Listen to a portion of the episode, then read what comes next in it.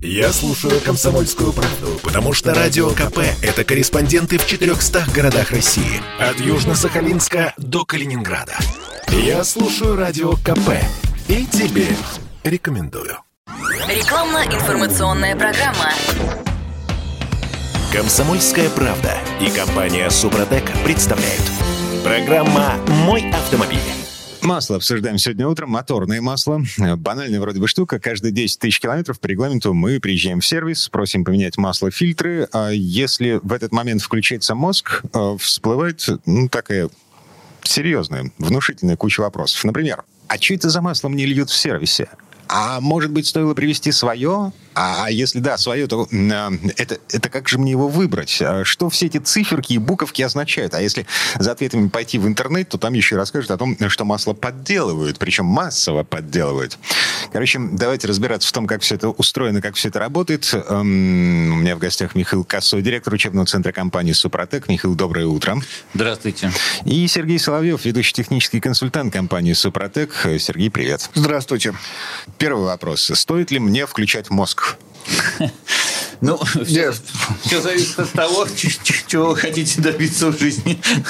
Я, я, я знаю, во многом хотите... знании многие печали, я да, помню об да, этом. Да, если вы хотите э, контролировать то, что происходит с вашей машиной, как она себя чувствует, чего от нее ждать, так сказать, и так далее и тому подобное, тогда лучше, конечно, поинтересоваться, э, какие запчасти в нее вставляют э, при техническом обслуживании, а также какие технические жидкости в нее заливают, в том числе и масла. Потому что действительно... Иногда... Не, еще надо понимать, зачем вообще туда льют масло.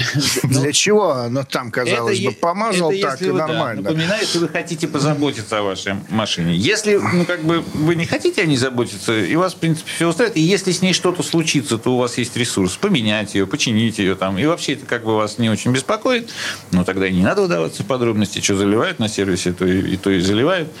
Дело в том, что, ну, как бы у любого пункта по замене масла э, и обслуживающего центра, у них могут быть э, какие-то приходящие интересы, помимо заботы о вашем автомобиле, например, договоренности с поставщиками масел определенно. Mm-hmm. То есть не с производителем, а именно поставщик. Есть разница, да? Кто-то же поставляет им масла там какой-нибудь фирмы Shell или фирмы Mobil или еще какой-нибудь там другой фирмы. И они зачастую связаны различными соглашениями, потому что им, допустим, по цене интересно разливать именно это масло э, и проворачивать там определенные объемы у себя на э, сервисной станции, а, а, а вовсе не то самое лучшее, которое вы могли бы использовать для своего автомобиля не значит, что они зальют вам какое-нибудь барахло ужасное. Э, абсолютно нет. Никого мы тут обвинять не собираемся. Но отрицать то, что существуют вот такие вот взаимосвязи между э, сервисными станциями и э, поставщиками масел, как бы тоже невозможно. Они существуют, об этом как бы все знают. Вот. Поэтому, как бы, ну, условно говоря, спасение утопающих – дело рук самих утопающих. Ваше счастье в ваших руках. Если вы хотите знать, чего ожидать от своего автомобиля и сколько он еще проработает,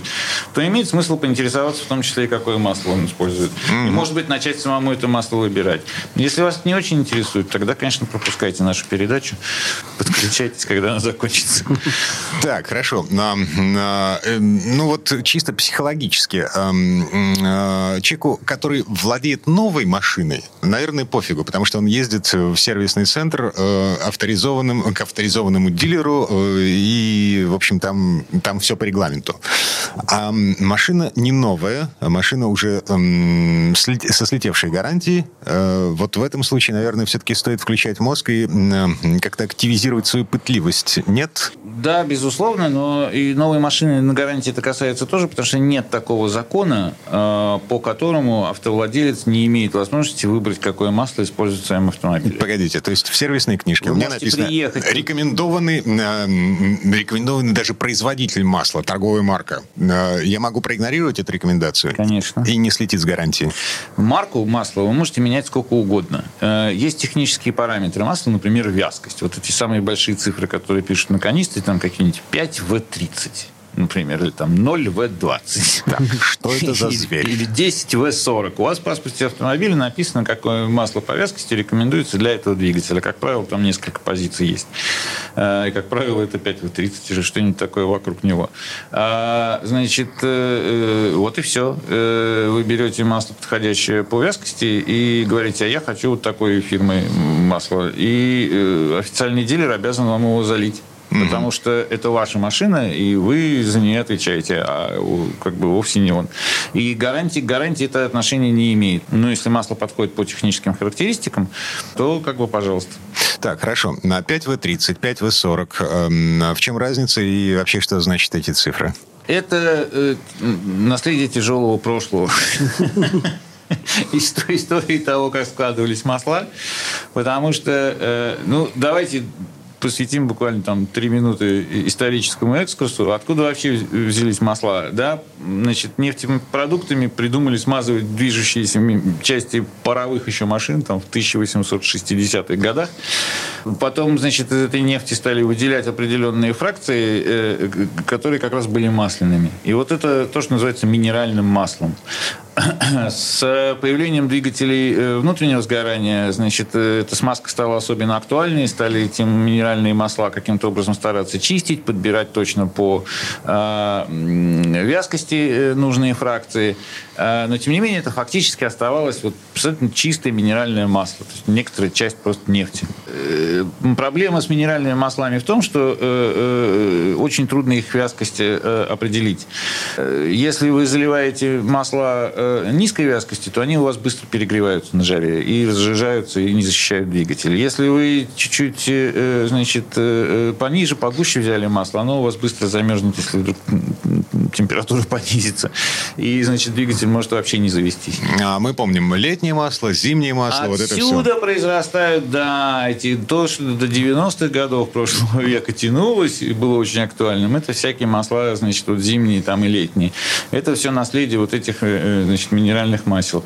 В какой-то момент э, э, оказалось, что ну, масса народу выпускает разные двигатели там, в начале 20 века, а масса, масса народу выпускает какие-то масла. Ну и как надо было совмещать, как штепсель с розеткой, поэтому значит, собиралось американское общество инженерное и установило вот такую классификацию, то, что называется POSAE.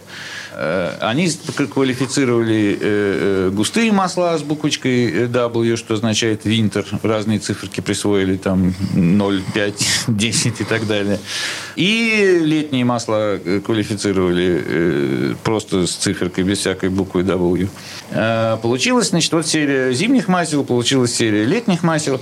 И дальше все это долгое время держалось, там несколько десятилетий. Масла постепенно начали добавлять разные присадки, чтобы делать их универсальнее чтобы понадежнее и так далее. Там подобное. еще нужно добавить, конечно, что и двигатели усовершенствовались. Раньше рабочие зазоры в двигателе были там плюс-минус полмиллиметра запросто ну, вот, выдерживались. А сейчас, конечно же, зазоры ушли практически в ноль, тепловые зазоры и их нужно смазывать, такие двигатели, поэтому масло нужно гораздо жиже и с гораздо более жестким температурным режимом, чтобы оно температуру держало. Это первое. И, конечно же, рабочая температура у двигателя у современного увеличилась, поднялась. Тут нужно это тоже учитывать. Ну, да, возвращаясь к моему историческому экскурсу, в какой-то момент, благодаря всяким присадкам и прочим хитрым изобретениям, значит, переработки этих минеральных масел, как то, например, э, процедурам гидрокрекинга, вот такое слово, наверное, многие слышали, масла окончательно удалось слепить во всесезонные длины. То есть вы заправляете одно масло, и оно уже не так замерзает, оно уже не так перегревается, и, в общем, может работать круглый год, и вся эта история с зимними и летними маслами ушла, а э, э, маркировка объединилась в одну. Если раньше было отдельно масло, там, 5В, это было зимнее масло, то теперь оно стало 5В30. Значит, э, потому что оно одновременно работает в диапазоне 30 градусов. А, поэтому заботиться о том, чтобы зимой было одно масло, а летом другое, у автовладельцев больше э, никакого резона нет. Можно спокойно просто смотреть, что рекомендовано для двигателя и покупать масло нужной вязкости. Вот что означают все эти цифры по САИ. Они с 2000 года не менялись уже никакие э, спецификации. Так что, э, в общем и целом, все эти цифры просто означают либо масло чуть-чуть погуще, либо масло чуть-чуть пожиже. В массе своей современные автомобильные двигатели работают в диапазоне районе там 5.30. Вот это самый ходовой сорт масла, который существует.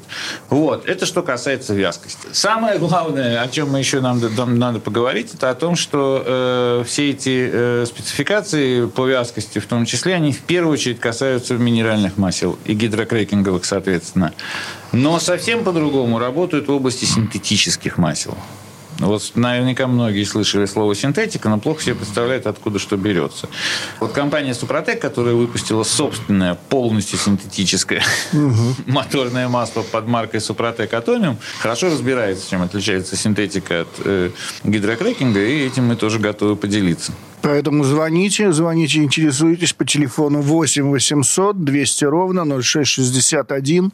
Расскажем, проведем консультацию, подскажем, какое масло рекомендованное для вашего двигателя, именно конкретно ваш, на вашем примере, на примере вашей машины. Многие звонят и спрашивают, ребята, какое мне масло залить? Мы сейчас найдем, у нас есть ресурсы, мы ими пользуемся. И это зависит не только от типа двигателя, но и от пробега. Ну, от пробега не сильно, конечно, но некоторые переходят на более густое масло, если машинка уже с большим пробегом и начинает поджирать чуть-чуть маслица, чуть-чуть, то, в общем-то, на более густое переходит, проблема решается. Но проблему жора масла можно решить обработкой нашими трибосоставами. Э, мы убираем жор масла незначительный, там, до 300, до пол-литра на 1000 километров. Если подъедает машинка, мы можем убрать. Опять же, информацию можно на сайте подчеркнуть. У нас очень большой, богатый сайт suprotec.ru. Там и видео посмотреть, и почитать есть что. Заходите, интересуйтесь. Сергей Соловьев, ведущий технический консультант компании «Супротек», Михаил Косой, директор учебного центра компании «Супротек». Мы вернемся буквально через пару минут. Будем разбирать э, другие цифры и буквы э, на упаковке, на этикетке масла. Комсомольская правда и компания «Супротек» представляют. Программа «Мой автомобиль». А это мы вернулись. Я Дмитрий Делинский, э, Михаил Косой, директор учебного центра компании «Супротек», Сергей Соловьев, ведущий технический консультант компании «Супротек». Продолжаем разбираться в том, э, что такое масло и что означают цифры и буквы на этикетках. Значит, э, помимо вязкости, там есть еще кое-что, эм, что вообще обычного человека приводит в ступор. Меня, например. И что же там? Дмитрий имеет в виду классификации масла разными э, ассоциациями автомобилестроителей. Допуски, наверное, да? В том числе и допуски, да, производителей двигателей. Э, буквочки и циферки, значит, э, э, есть такая организация, называется Американский институт нефти. Опять американцы. Да. Ладно. Да им на месте не сидится Они просто. первые все придумали. Они первые придумали моторное масло, компания Volvoline, не, не, не безызвестная до сих пор существующая. Они первые придумали классификацию по вязкости, вот это вот САЕ, то, что я говорил. В том числе, значит, их институт нефти первый придумал давать э, маслу некоторые пороговые значения э, разных качеств и свойств. Если масло соответствует этим качествам, то оно э, специфицируется по какой-то там категории. Они начали обозначать масла для бензиновых двигателей буквочкой, буквочкой S, масла для дизельных двигателей буквочкой C, и дальше прибавлять букву по порядку. Ну, первый... это, это очень логично. Если бензин буква S, э, дизель буква C... Э, ну, слушайте, да. это все происходит вообще на другом континенте. Ладно, ладно, ладно. У нас вообще было раньше все просто. М6, М8, М10. Вот, да, Все. очень просто, ничего не понятно. А вот, значит, американцы, они придумали таким образом. А дальше следующее. Вот у нас есть категория, там, например, СА. Это вот базовая категория масел когда-то была. А потом э, давайте сделаем, э, повысим требования к маслу и обозначим их как категорию Б. А потом давайте мы повысим еще. И так буквочки стали прибавляться. Первая S, а следующая буква идет просто по порядку алфавита. Каждый раз, когда они переопределяют и повышают требования к маслу, э, буквочка увеличивается. Сейчас вот, значит, э, э, ездят масла категории SN, Следующая буквочка вот уже ввелась там в прошлом году СП, сейчас стали появляться в магазинах. Масла, значит, соответствующие. А, опять же, L-логика. После N, насколько я помню, идет в, даже в английском алфавите. Да, О. Но оно не гласное, поэтому его пропускают. А-а-а. Вставляют согласные, да. МНОП. вот. А, нет, на самом деле там все сохраняется. Вот с 1947 года американцы сидят и нумеруют эти более или менее значит, эм, э, группы масел. Когда э, усложняются двигатели, э, они начинают предъявлять более высокие требования к маслам. значит, американцы в своем институте нефти определяют эти требования к маслам, формируют такую бумагу и говорят, вот если масло соответствует, значит, это будет следующая категория.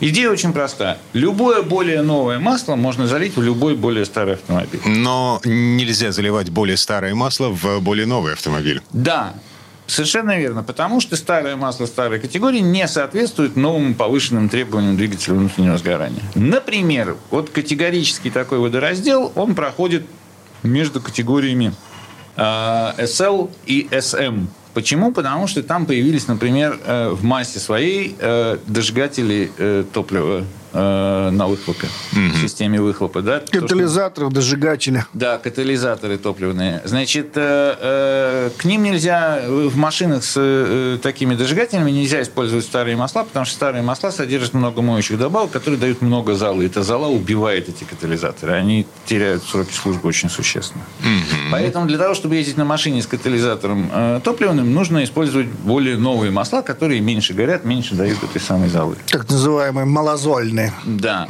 Вот, например, да, есть еще там другие всякие характеристики, мы сейчас в подробности вдаваться не будем, но идея очень простая. Можно любое более новое масло заливать в любой, так сказать, старый двигатель. Наоборот, не надо, потому что двигателю будет плохо. Кроме американцев, задачи спецификации масел озадачились европейцы. Потому что, что это? Дайте угадаю, французы. Да, да. Но поскольку вообще в Европе все автомобильное связано с Францией, все права, например, международные на французский переводят, то и, значит, аббревиатура тоже французская, которая обозначается буквами АСЕА. Э, но означает примерно то же самое. Это эм, ассоциация э, э, разработчиков двигателей. Значит, они придумали свои спецификации. Ну, чтобы как бы американцам значит, жизнь простой не казалась, они там наворотили всяких разных букв. Опять же, на данный момент, сегодня, на что людям имеет смысл обращать внимание, у тех, у кого машины старые, им, скорее всего, будет специфицировано масло категории так называемой А3Б4. Вот эта вот двойная кодировка европейская, она тоже относится к машинам до катализаторной эпохи. А э, категории масел буквочкой С европейские, вот спецификация по оси, там, например, С3 идет группа. Все, что относится с буквой С, это автомобилям с катализаторами. Дальше они отличаются немножко. Там C3 – это самая ходовая категория э, масла, подходящая там, для большинства современных машин. Э, есть категория C2, которая отличается от C3 по одному единственному параметру. Это по вязкости на высоких оборотах. Имеется в виду, что если у вас машина набирает приличные обороты, то э, хорошо бы, чтобы масло перестало быть таким вязким, чтобы поменьше тратить топливо. И э, такие двигатели специально делаются. Например, Ford очень любит вот такие движки делать. И, соответственно, такие масла э, требуют категории C2. А все остальные машины, все Mercedes, BMW, э, Volkswagen и все прочее, все ездят на категории C3. И всех этих ну, там у BMW еще Long Life идет, но, вот, но это Long отдельно. Long Life 4 сейчас, это тоже категория C3. Он mm. полностью по э, параметрам укладывается в категорию C3. Вот. Поэтому вы смотрите, если у вас значит, э, эм, машинка старая, то для нее пойдут масла вот категории А3, Б4 по, по, по Европе. А если машинка новая, то берете в общем и целом С3 или то, что рекомендовано в паспорте, конечно. Либо самую новую категорию э, э, по классификации API. Если вы живете на Дальнем Востоке, вам еще может пригодиться классификация э, э, азиатская, так называемая ИЛСАК. Э, это японцы, корейцы и американцы, опять же, в сотрудничестве организовали еще один комитет по стандартификации значит, смазочных материалов. Но там все очень просто. Там идут последовательные категории GTF 4, GTF 5, вот сейчас GTF 6 любое новое масло можно заливать в старый двигатель, опять же. Там mm-hmm. никаких хитростей нет. Это только европейцы исхитряются, как бы вот усложнять всем жизнь диким количеством буквочек и расползанием. Потому что старая добрая Европа, да, угу. там все непросто.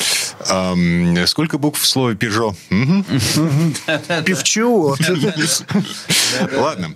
Так, слушайте, давайте вернемся к вопросу, на котором мы заканчивали предыдущую четверть часа. Разница между синтетическим маслом э, и гидрокрекингом. Полная синтетика и гидрокрекинг. Чем отличаются друг от друга?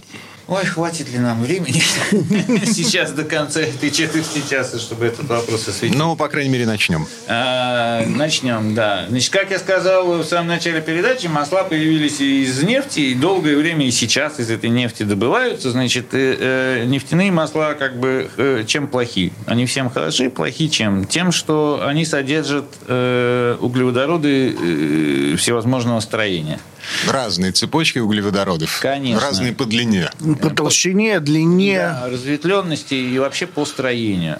К сожалению, оказывается так, что э, углеводороды, даже если у них одинаковое количество атомов, но разное строение, они обладают разными свойствами. А, изометрия. Помним из школьного урока химии. Вау! Да. Значит, э, э, поэтому трудно предсказать, как они все будут работать в, эм, под нагрузкой, под температурной, под механической, э, сколько они будут времени там служить, потому что, еще раз повторяю, они все очень разные. Значит, за прошедшие там 100 с лишним лет использования нефтяных масел стали придумывать различные способы, как пытаться это минеральное масло причесать, чтобы оно стало более однородным, более унифицированным по строению внутри себя и, соответственно, более предсказуемо работало дело. В частности, значит, изобрели такой процесс гидрокрекинга. Да? Ну, если кто английский знает, несложно догадаться, что гидро – это водород, крекинг это ломать. Вот с помощью водорода эти самые цепочки ломают на более короткие, значит, э, разламывают там всякие бензольные кольца и так далее и тому подобное, чтобы они стали э, больше друг на друга походить. Потом придумали э, еще более продвинутые, вот как раз и некоторые процессы изомеризации, когда там переразбираются еще раз эти углеводороды и собираются во что-то еще попроще. А масло стало еще более предсказуемым. Но, тем не менее, не совсем. Невозможно минеральное масло совершенно причесать под гребенку, чтобы оно, так сказать, содержало в себе углеводороды одного и того же строения, а, а, а также не содержало никаких примесей. Как его не очищай, все равно что-то там в нем остается. В первую очередь, конечно, сера, но во вторую там значит, прицепляются где-то разные там металлы и прочее, прочее. Все эти вещи приводят к чему? Что минеральное масло, оно э, очень быстро разрушается при работе в двигателе. Это в первую очередь окисление, и во вторую очередь э, термодеструкция, в третью очередь э, легкие фракции масла испаряются, и поэтому оно угорает и тоже дает значит, всякие продукты горения. И все эти, э, то, что окислилось, то, что разрушилось, то, что значит, там сгорело, все это в масле накапливается, оседает и приводит к тому, что масло выходит из строя. Заходите на наш сайт Супротек.ру. Мы там столько интересных статей про масло написали. Вот. Обо всем там этом можно узнать. А мы еще тогда немножко расскажем следующий. Да, и звоните по телефону, можем просто пообщаться вживую. 8 800 200 ровно 0661. Телефон бесплатный для регионов. Сергей Соловьев, ведущий технический консультант компании «Супротек», Михаил Косой, директор учебного центра компании «Супротек». А, вернемся буквально через пару минут. Комсомольская правда и компания «Супротек» представляют. Программа «Мой автомобиль». А это мы вернулись. Эм, я Дмитрий Делинский, Сергей Соловьев, ведущий технический консультант компании «Супротек» Михаил Косой, директор учебного центра компании «Супротек». Продолжаем разбираться в том, что такое синтетическое масло. Я был уверен в том, что минералка вообще все ушла, закончилась, нет ее. Эм, вы говорите, что минеральное масло все еще как-то... Давайте договариваться о терминологии. Что считать минеральным маслом? А. Вот если прямо из, из нефти значит, выделили фракцию, и только это будем называть минералкой, то тогда, может быть, она и ушла. Уж прям таких вот чистых синтетических синтетических масел, конечно, сейчас вы нигде не найдете. Если все же минералкой называть масла, которые прошли, например, э, э, процедуру гидрокрекинга... Ну, то есть э, на этикетке написано полусинтетика, например. Сейчас подождите, до этикетки еще Дойдем. Так вот, вот скажите мне, будем ли мы называть словом минералка гидрокрекинговые масла? На самом деле, да, потому что они остались минеральными. Они обработаны, они очищены, они переработаны гидрокрекингом, но это минеральное масло. Оно как было, так сказать, так оно им и осталось. Что такое синтетическое масло? Это масло, которое создано из чего-то другого. Оно не было маслом. Оно было газом. На самом деле, когда-то оно было этиленом. Этилен – это самый простой углеводород такой, ну, один из самых простых. Там два атома углерода, четыре водорода. Все. И вот из этого этилена там в целом рядом процессов э, происходит синтез нужных нам углеводородных цепочек, которые образуют уже масляные субстанции. Вот это так называемые э, полиальфа-алифиновые масла, которые из этого самого этиленового газа создаются. А, их там разработали в 60-е и 70-е годы, долго пытались проникнуть, но они и в авиации еще раньше использовались. Потом их пытались приспособить к автомобилям, и вот компания Mobil, американская, опять же, первая массово выпустила эти полиальфа-лифиновые масла. Вот это синтетическое масло – а гидрокрекинговые масла, они минеральные.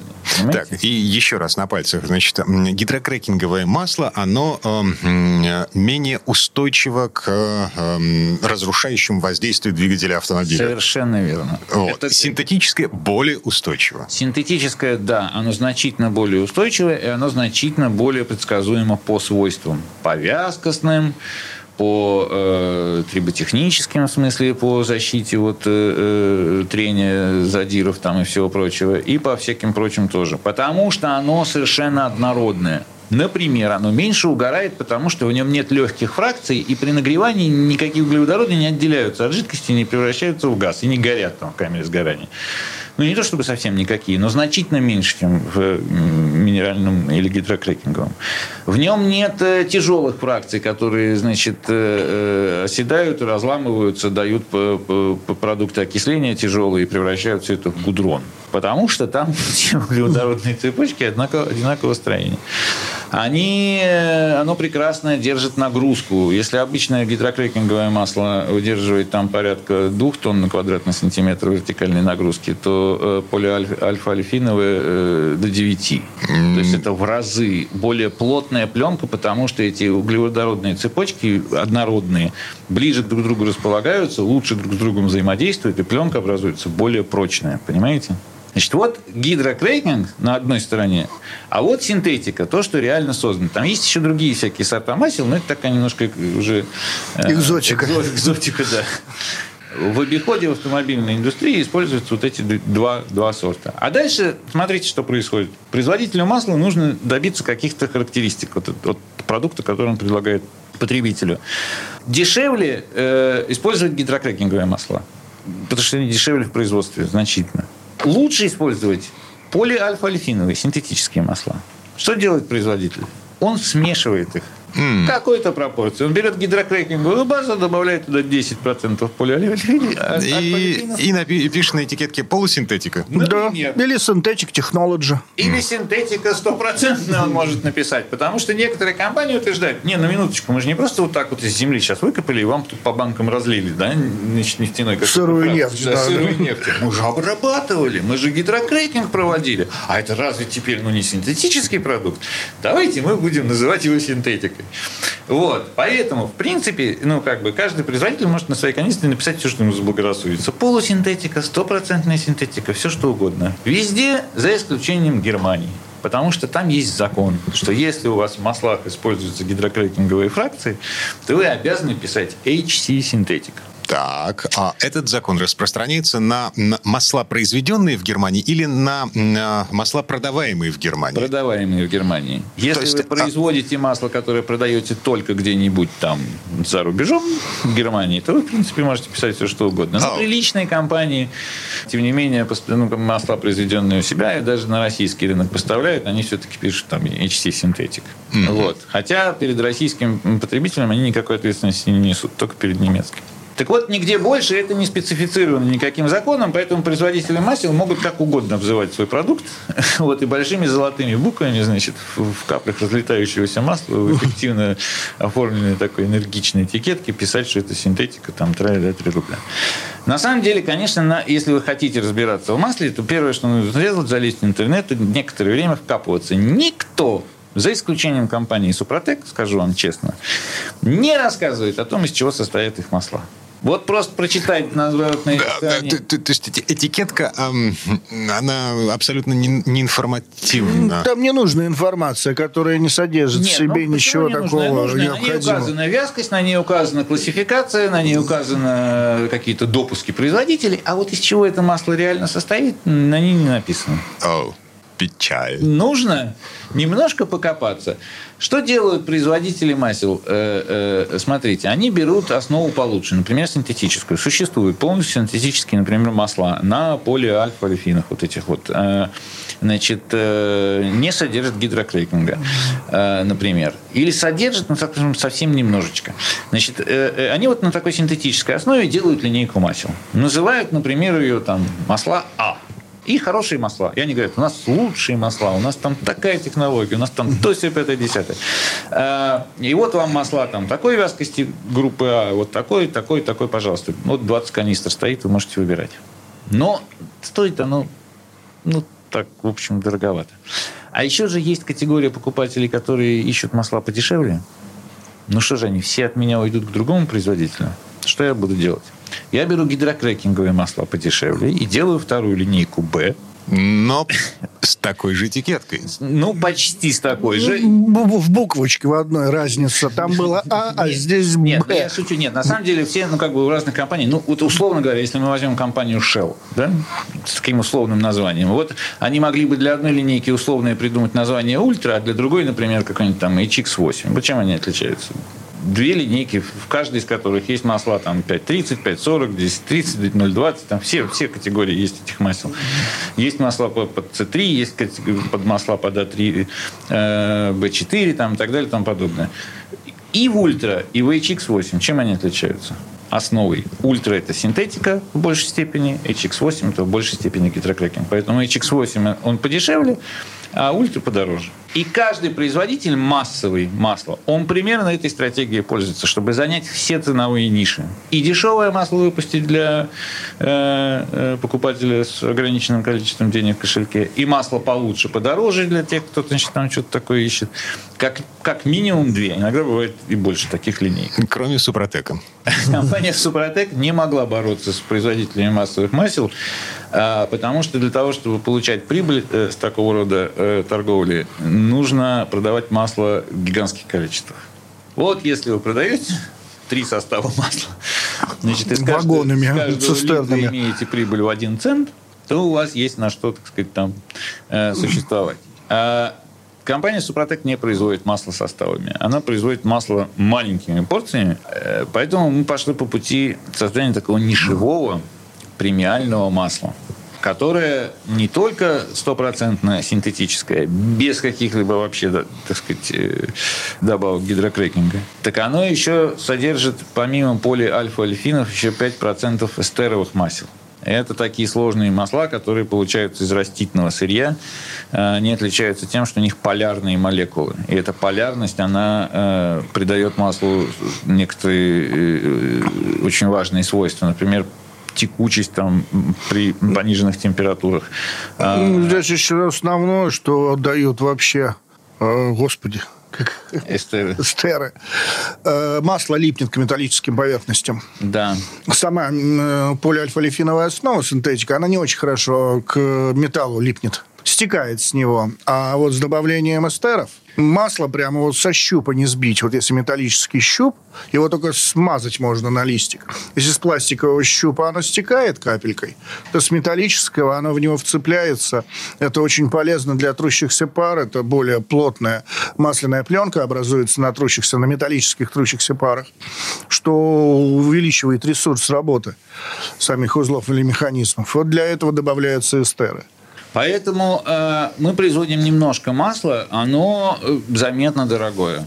Но, еще раз повторю, в нем нет никакого гидрокрекинга, поэтому у этого масла очень высокие вязкостные характеристики. Оно держит вязкость при перегревах оно теряет текучесть там, при минус 45 градусах, что позволяет вам там, в минус 25 абсолютно безопасно, легко и просто заводить мотор. Оно имеет очень высокие триботехнические характеристики в смысле защиты от износа, э, защиты от задиров и так далее и тому подобное. Благодаря тому, что оно синтетическое. Зайдите к нам на сайт suprotec.ru, посмотрите э, характеристики нашего масла. Позвоните нам по телефону 8 800 200 ровно 0661, э, задайте вопросы вопросы, почему же это у вас такое масло, и оно такое бешено стоит? А мы вам расскажем, почему. А, добро пожаловать. Михаил Косой, директор учебного центра компании «Супротек», Сергей Соловьев, ведущий технический консультант компании «Супротек». Мы вернемся буквально через пару минут. Рекламно-информационная программа. Комсомольская правда и компания Супротек представляют. Программа «Мой автомобиль». А это мы вернулись в студию радио «Комсомольская правда». Я Дмитрий Делинский, Михаил Косой, директор учебного центра компании «Супротек», Сергей Соловьев, ведущий технический консультант компании «Супротек». Продолжаем обсуждать масло, масло масляное. Значит, э, в предыдущей четверти часа мы остановились на том, что э, есть э, синтетические масла, есть, э, ну, типа полусинтетические гидрокрекинговые масла, и синтетические служат дольше. Причем намного дольше, чем тот же гидрокрекинг, полусинтетика. Эм, эм, и мы понимаем, почему так происходит. Эм, Михаил объяснил нам в предыдущей четверти часа. Э, потому что это очень сложно разрушить основу синтетическую, потому что она однородна, и по большому счету в двигателе нет таких удельных нагрузок, чтобы пробить, скажем так, синтетическую основу. Она просто со временем окисляется потихонечку, медленно, но верно, все равно. Ну, приходит негодность. Э, грязью набирается, наполняется грязью, ведь масло не только смазывает, оно еще собирает в себя грязь. Та грязь, которая крупная, уходит в масляный фильтр, а более мелкая фракция, она остается остается в теле масла. И оно, масло удерживает эту грязь в себе, чтобы она не вредила трущимся паром. И со временем, конечно, синтетическая основа изнашивается. Но в чем но... принципиальное отличие да, от гидрокрекинговых масел? Э, в том, что свойства гидрокрекинговых масел, вот, скажем, э, по удерживанию загрязнений, значит, по э, моющие свойства, какие-то вязкостные, они регулируются так называемыми масляными присадками. Вот у нас гидрокрекинговое масло, если его нагреть, то оно здорово теряет вязкость, становится жиденьким, перестает защищать двигатель. Давайте э, мы немножечко э, улучшим его э, высокотемпературную вязкость, добавим этот вязкостный регулятор полимерный, который будет делать масло более вязким при нагреве, и в то же время э, делать его более жидким при э, э, остывании, чтобы оно быстрее запускалось, э, когда двигатель холодный. Вот, значит, это такие вязкостные э, регуляторы. Проблема в том, что даже гидрокрекинговая основа еще работает в масле. А присадка это уже сработалась. Через там 5, 7, 9 тысяч километров она заканчивает свой срок службы, потому что э, как бы она разрушается. Mm-hmm. То есть мы вытаскиваем щуп, видим масло еще чистое, но так относительно его еще достаточно, э, говорим, а, ну, норм. Да, вот. но а проб... на самом деле не норм. Но в пробках оно вас уже не защищает, потому что оно становится очень жидким, потому что этот вязкостный регулятор сработался. То же самое касается моющих добавок или там каких-то антикислотных э, щелочного, то, то, то, то, что называется там щелочным числом по поддержанию, да, э, они все затрачиваются, они все работают и держат свойства масла. Но как они держат? Они тратятся. Тоже, так сказать, щелочные эти вещества, они э, вступают в взаимодействие с кислотами, нейтрализуют их, но они на это тратятся. Что как будет себя вести масло, когда все эти щелочные добавки закончатся? Оно быстро окислится и совсем, так сказать, выйдет из строя и загудронится у вас в двигателе. Поэтому срок службы гидрокрекинговых масел, он определяется вот количеством этих присадок и дальше э, э, надежностью самой основы. А она очень ненадежная. Мы уже рассказывали почему. Потому что все минеральные масла, даже гидрокрекинговые, очень подвержены термодеструкции, окислительным процессам там, и так далее. Что касается синтетических масел, то вот, например, в масле Супротек Атомиум э, вязкостных регуляторов нет вообще. Потому что синтетическая основа сама по себе имеет чудовищный индекс вязкости. Э, индекс вязкости – это параметр, который как раз показывает температурный диапазон, в котором э, масло держит все свои характеристики. Потом а... еще хотел добавить про щелочное число. Есть небольшое заблуждение, но у нашего масла щелочное число 6. Все, ой, да это мало, куда? Нужно там 9, 11 щелочное число.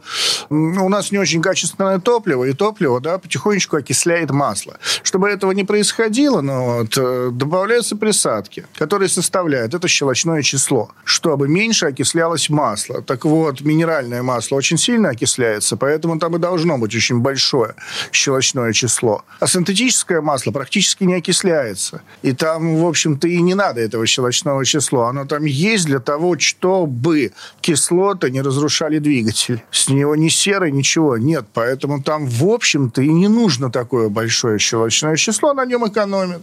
Ну, И не очень сильно подходит европейское масло для нашего использования. Оно хорошее, да, но оно очень быстро разрушится, его окислят. А, тем не менее, Супротек Атомиум это масло, сделанное в Европе. Это масло, сделанное в Германии, да. Компания «Супротек» не имеет собственных маслопроизводительных мощностей. Поэтому, когда мы задумали делать свое масло, мы стали искать, э, кто бы нам мог, так сказать, оказать партнерское содействие и помочь его выпустить. Э, написали техническое задание и поехали по Германии по различным э, масляным заводам значит, с вопросом, можете ли вы нам сделать такое масло. И вот нашли партнера после полутора лет там, всякого общения с разными производителями. Завод «Рови» они под наше техническое задание разработали определенную рецептуру. То есть мы не просто взяли какое-то масло, которое они производят, и разливаем под своим названием. И эта рецептура была разработана специально под наше техническое задание. А наше техническое задание учитывало как раз российские условия эксплуатации автомобилей. Запыленность, пробки, э, пробки э, качество дорог, качество топлива которым мы заправляемся, чтобы масло все это выдерживало. Вот они под нас такое масло разработали, и они же его производят, и мы оттуда же их самостоятельно поставляем в Петербург, уже из Петербурга распределяем по разным городам и магазинам, в которых это масло продается. Слушайте, подделывают? Масло Супротек Атомин? Да, ну то есть мы, мы, мы же знаем. А, а, ну, Объемы маленькие, невыгодно подделывать. Выгодно только то, что продается огромными объемами.